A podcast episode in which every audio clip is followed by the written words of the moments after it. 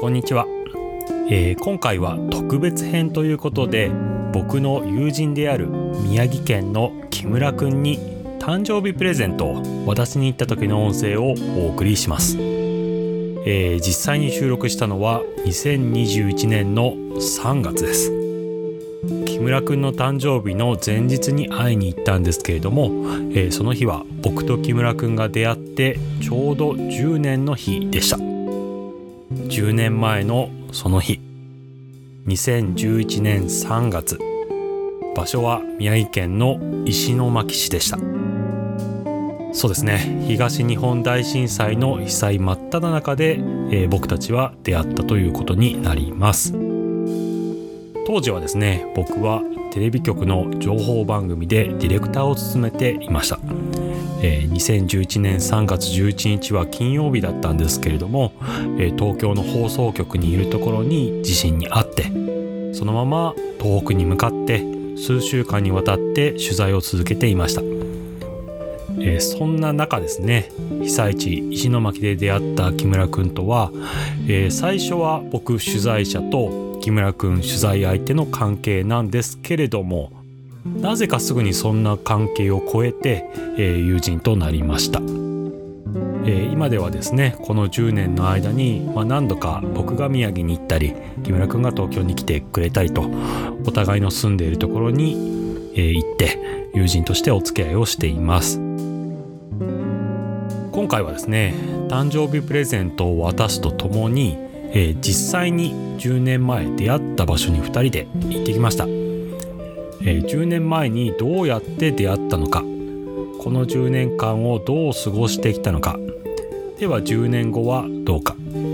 まあそんなですね、さまざまな話をしているうちに、えー、だんだんと当たり前ってなんだっけなとか、普通ってなんだっけなという話に至っていきます。本当はですね、僕は映像でたくさん撮りたかったんですけれども、聞いていただくと分かると思うんですけど、雨が凄まじくて、えー、ちょっと映像は少なめにして、えー、インタビューが音声メインになってしまったんですけれども、まあこれも怪我の巧妙ということで、えー、ポッドキャストにしてみました。というわけで、ある種の極限状態で出会ったじゅうねん来の友人ふたりの会話なんですけれども、ぜひ聞いてみてください。どうぞ。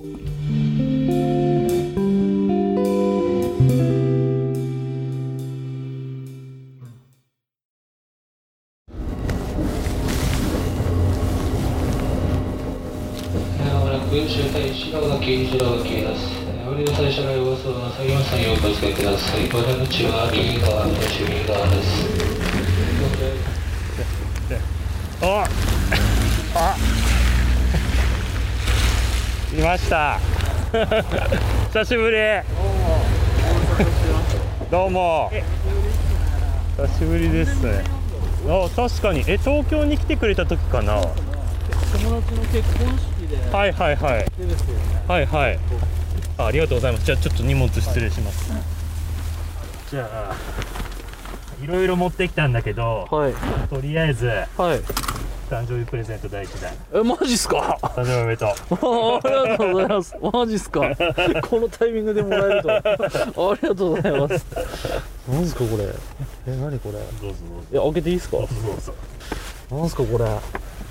ハンカチです。えー、ありがとうございます。手を洗う機会がね、はい、やっぱり多くなった。おーおー、おしゃれ。国産のハンカチ。えー、ありがとうございます。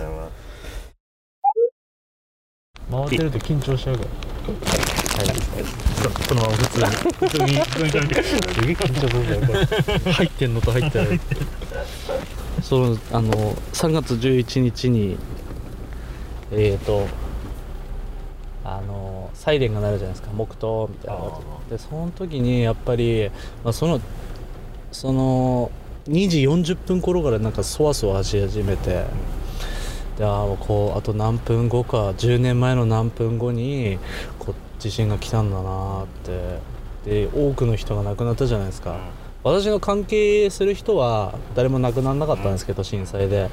でもね、なんかほらやっぱ営業なのでいろんな話を聞くんですよね。そのお子さん亡くなったお客さんもいますし、お父さんお母さん亡くなったとかで、そういうのを思い出して、例えば自分に置き換えてみたら本当耐えられないよなと思って、なんかやっぱすげえ、まあ毎年なんですけどね、やっぱグッときますよね。もういろいろね思い出しちゃうんだな。そうですね。で会った人とかを、はい、そんなじゅうねんまえに地震が来なければね、普通に生きてた人もいるんでしょうけどね。ちっちゃいことがねよくね、まあ父親になってわかるじゃないですか。今うち子供さんさいですけど、さんさいでね亡くなった子だっていっぱいいるでしょうから、かわいそうになと思ってね。やっぱ震災からいちねん経ったにねん経った時のその黙祷よりもやっぱ重みは増してきている感じはしますよね。自分もこう大人になってきてるんだよ。あおと父親になったわけじゃないですか。でなんか重みは増してきてるなみたいな。今まではなんかいちにねん、震災のいちにねんごの黙祷はなんか大体な感じだったんですよね、うん、範囲的に言うと皆さんあの成仏してくださいみたいな感じだったんですけど、やっぱこう何回も言うんですけど、父親になってちっちゃい子とかもね、うん、苦しかったよねみたいな感じ、その気持ちがなんか具体的になってきたかなっていう感じはあります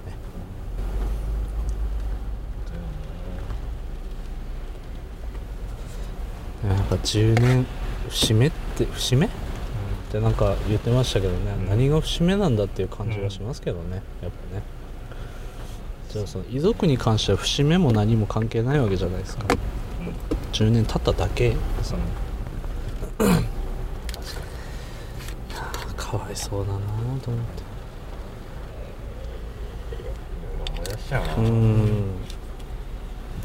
今君との出会いは、まあはい、結局友達の親も大丈夫だったからさ、はい、基本的にはハッピーな話なんだけど、そうですね、その後ですよ。そうですね。全部ママ行くとか皆さん行くとか、やっぱりもう思い出しちゃう。そうですね。俺はね、あのなんていうんですか、みんな大切な人が無事だったとか、うん、そんな感じだったんでよかったですけどね。なんで俺はなんかまだ序の口ですよね。うん。うんといろんな人の話聞くんですけど、本当にもうなんていうんですか、笑えないですよね。笑えないっす。笑えない。笑えないっす。マジっすかみたいな感じで、わーってなってきますね。仏壇とかもね、あのお客さん家の仏壇とか見るとやっぱ飾ってあるわけですよ。写真がやっぱまあ触れない時もありますし、まあお客さんがね、あのまあ私のこう目線とかを気づかれちゃって、ああこれね震災で亡くなった息子とかね、ああつってね毅然と振る舞うんですけどね、やっぱさんがつじゅういちにちはやっぱねこうそういうお客さん人でもこう涙を流すんだろうなっていうのもねありますよね。思い出しますよね。出しちゃう。ねえ。じゃあそんな感じでさんがつじゅうさんにちを思い出しに行こう。そうですね。じゅうねんまえの。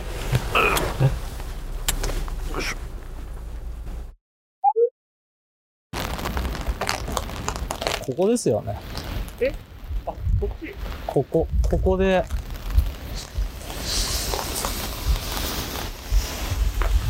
多分。こ, このガードレールで待ってた。そこの、そっちの、ガ, ガードレールじゃない、その、縁石ですか。縁石、ああ縁石で、ポツンって座ってたんですよ。ああ。あそこの縁石にポツンと座ってたんですね。そしたら、蕎麦屋さんと、もう一人が、はいはい、もう一人の方が来たんですね。はいはいはい、で、フジテレビです、みたいな感じで。え、マジっすかみたいな。えー、あそこっすよ、多分。で、多分ここら辺からもう、水が、もう、チャポチャポなってたんで、おー、低いんですよね。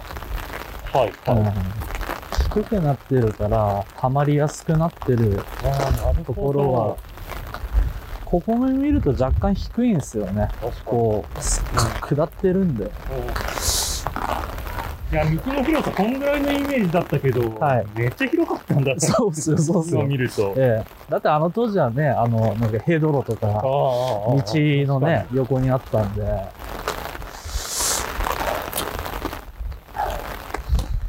ここも多分震災後ちょっと整備されたのかな、ええ、少し綺麗になったっていう感じ。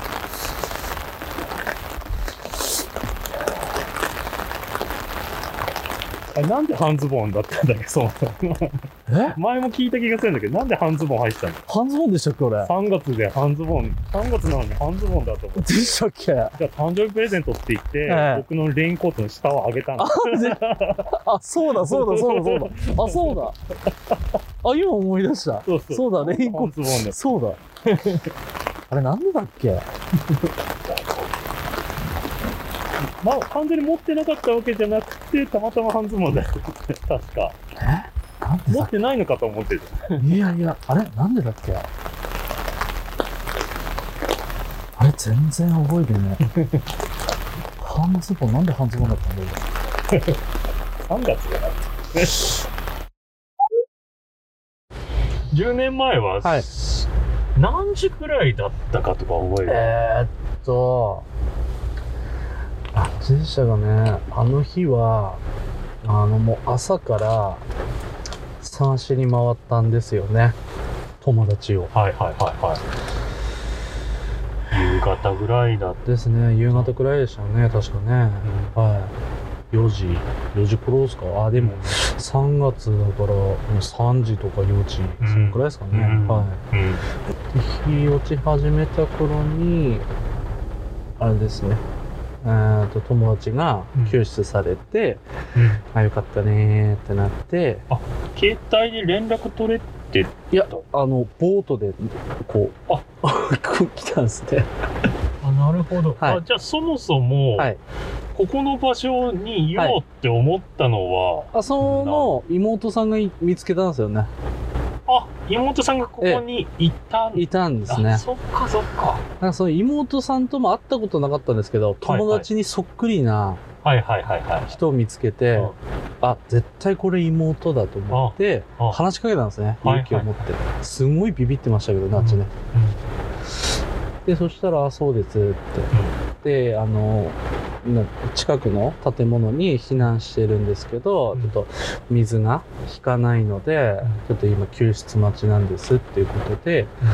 じゃあ一緒に待ってようと思って、うん、そこの縁石にポツンと座ってたんですね。その妹さんはなんでそこにいられ、いたことを知ってるっていうか、どうして状況が分かってたんだろうか。あ、なんか多分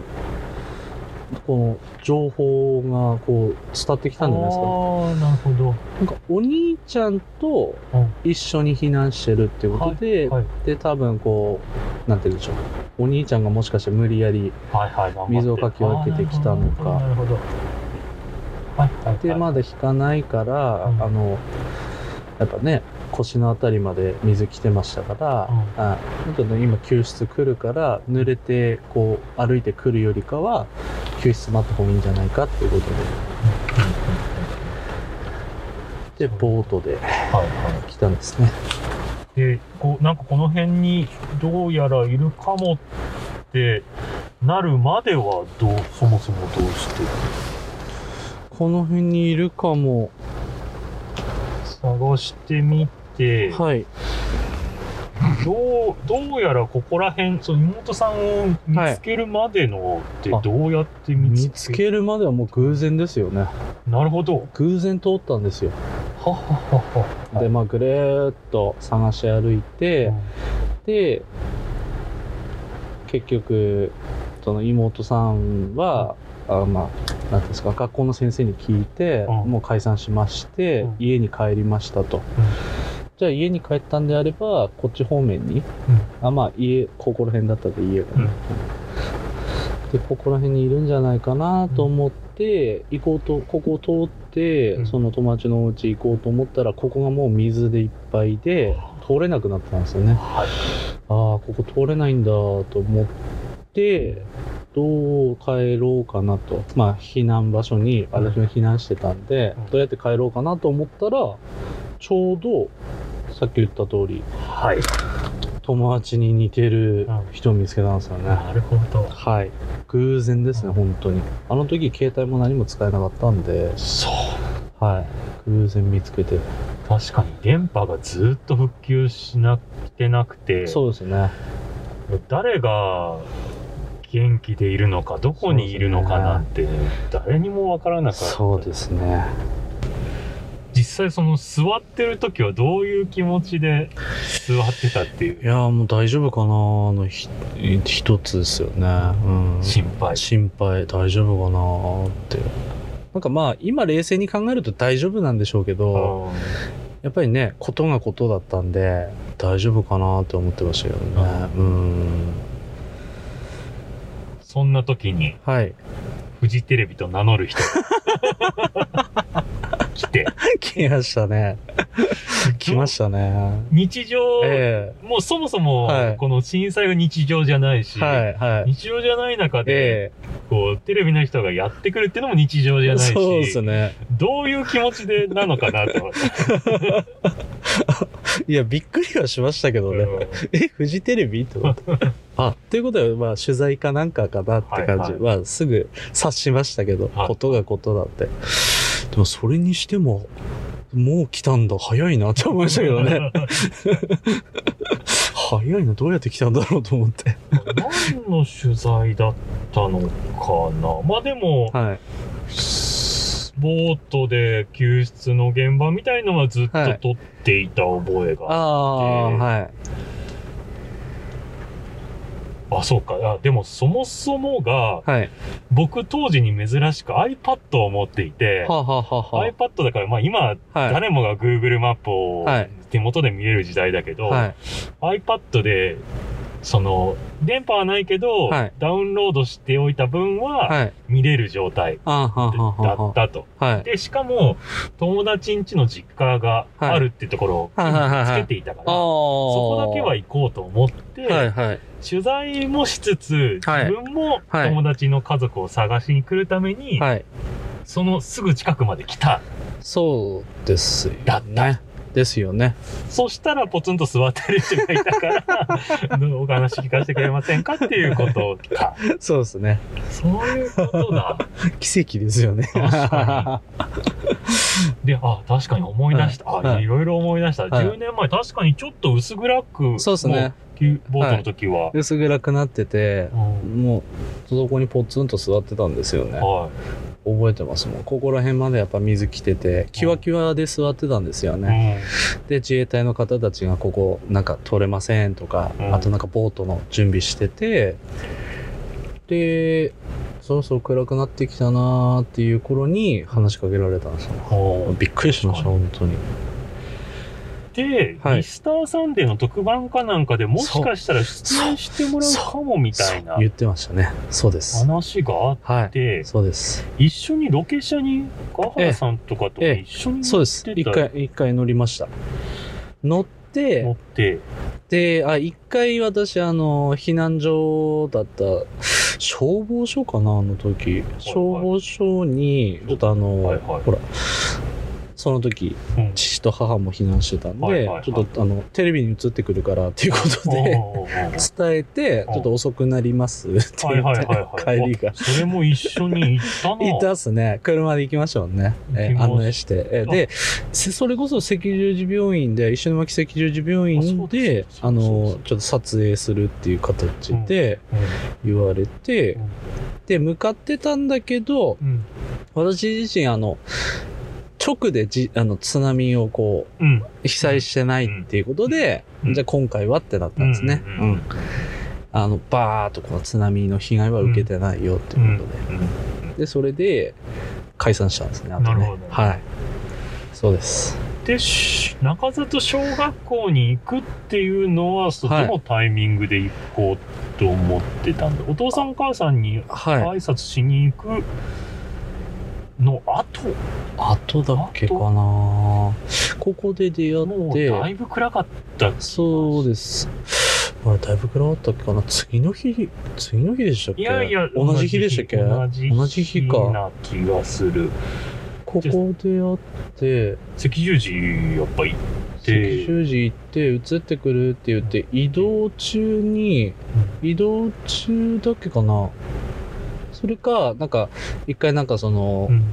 言うんでしょう、本部というか、うんうん、東京の方に確認入れ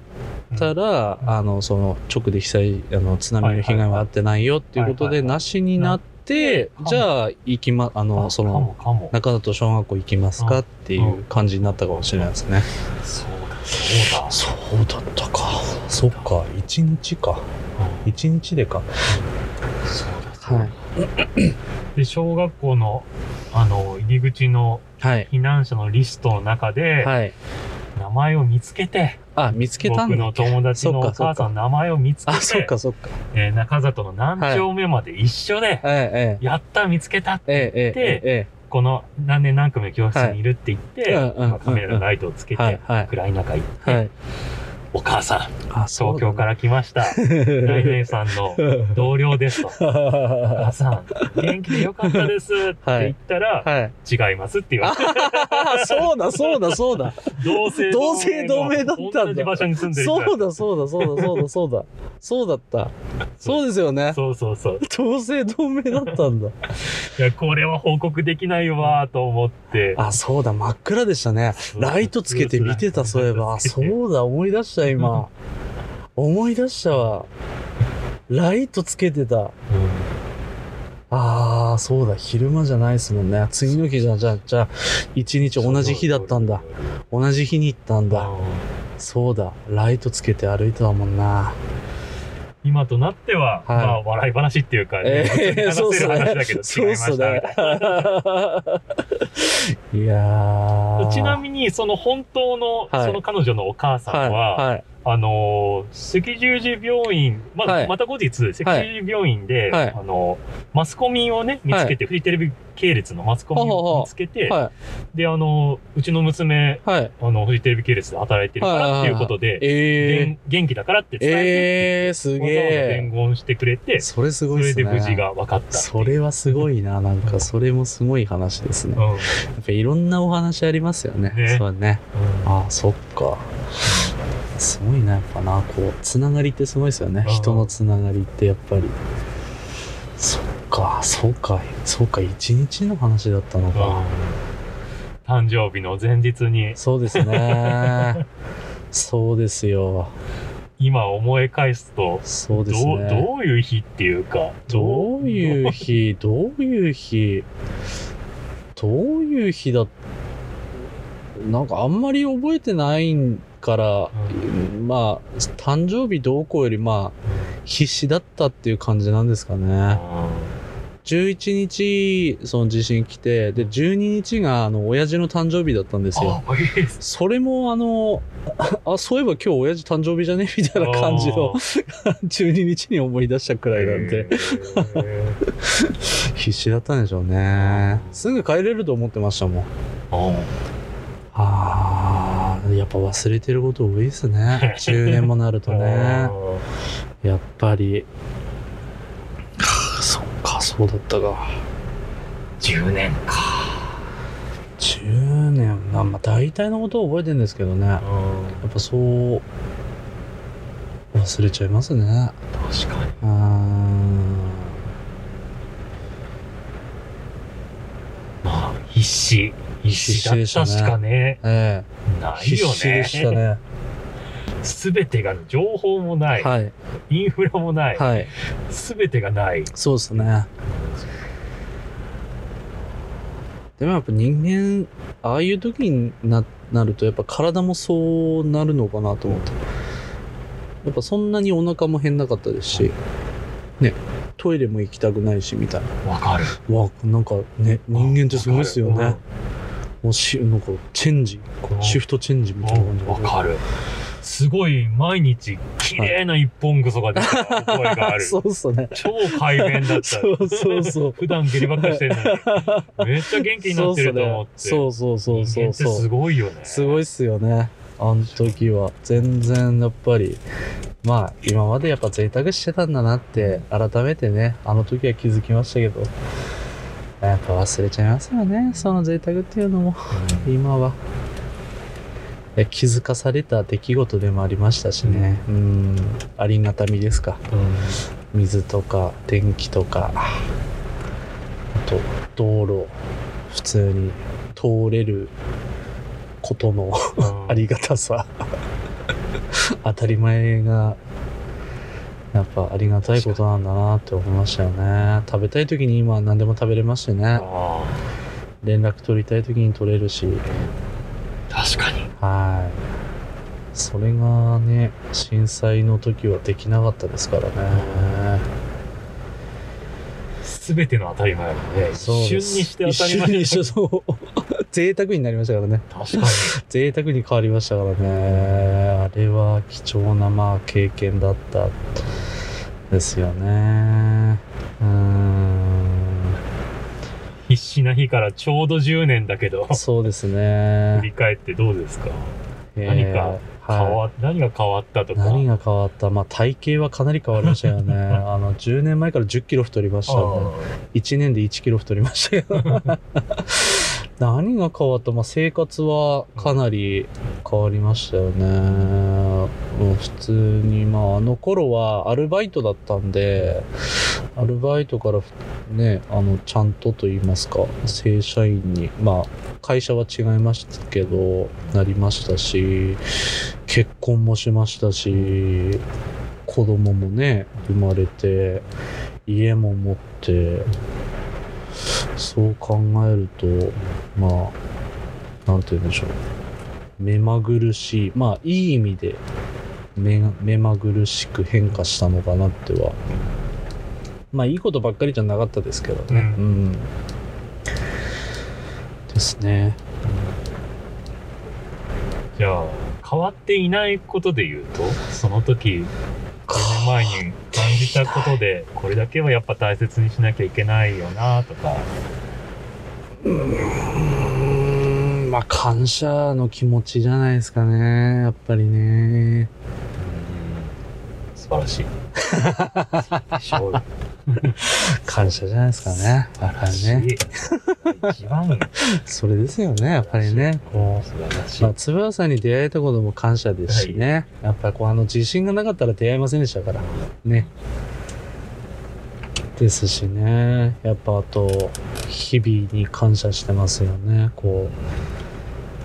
まあ、人と接する仕事なので、そうなんつうの、お客さんとのこの関係とかにも感謝ですし、こ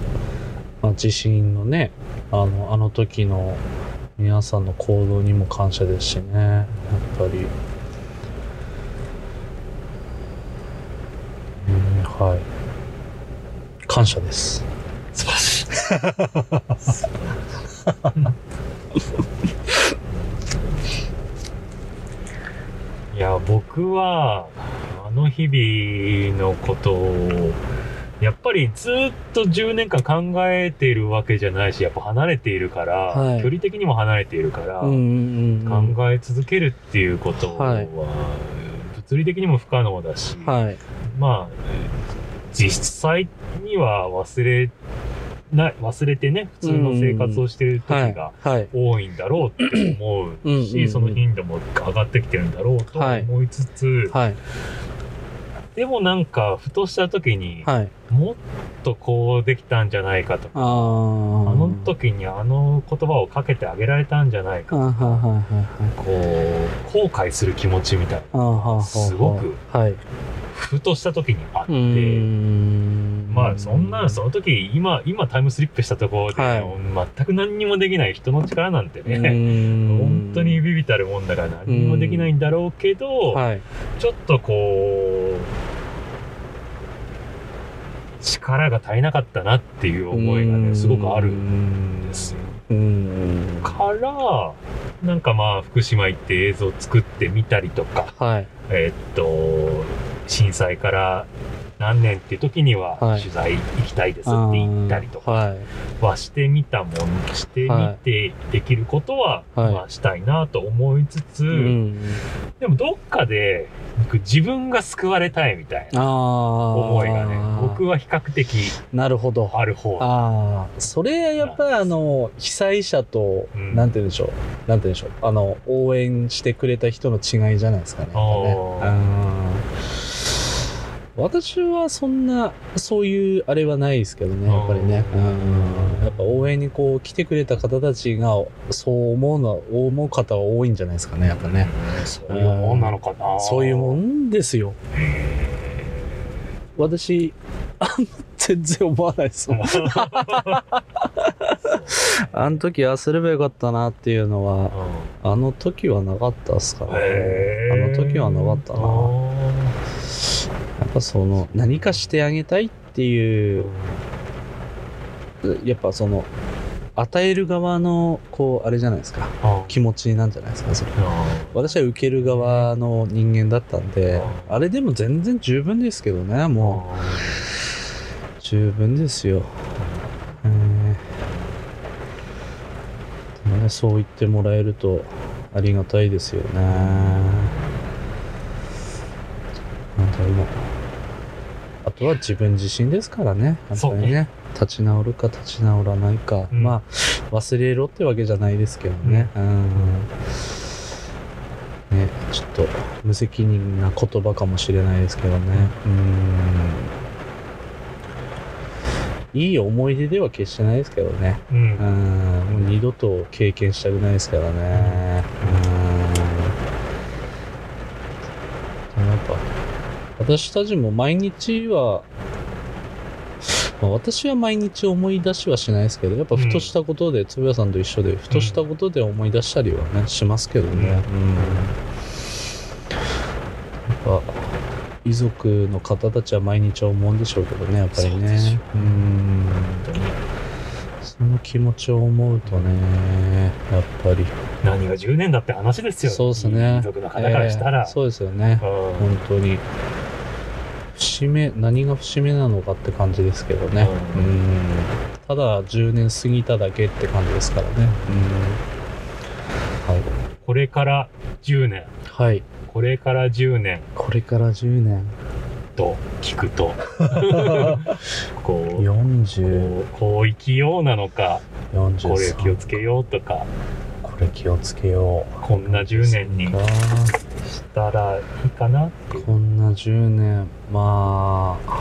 こんなじゅうねんか、どうなるんでしょうね、次のじゅうねん、あんまり変わらないでいてほしいですけどね、自分が自分もですし、状況が あ, あんまりあまあすごい良くなくてもいいので、はいはい、すごい悪くなくてもいいので、うん、普通にこう言ってくれたらなっていう、まあ、健康面もそうですし、うん、家族にとってもそうですし、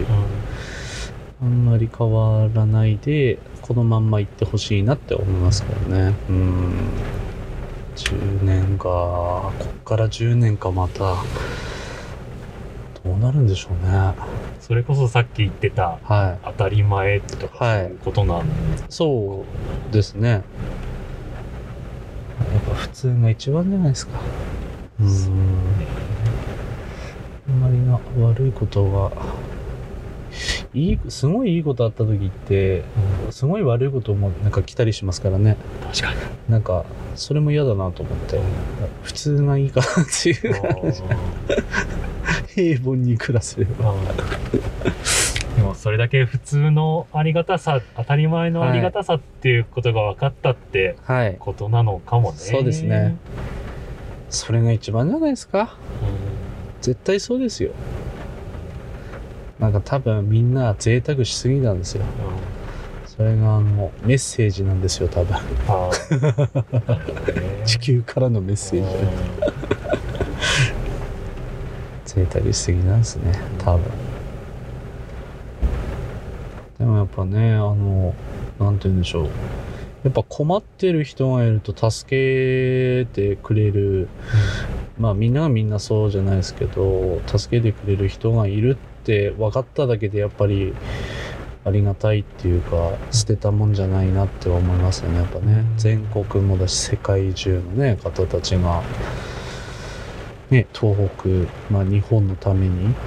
いろいろ支援してくださったんで、やっぱり贅沢する人はいなかったっすよね、やっぱり。うん、最低限、最低限暮らせる場所と、食べ物があればいいかなっていう感じでしたよね。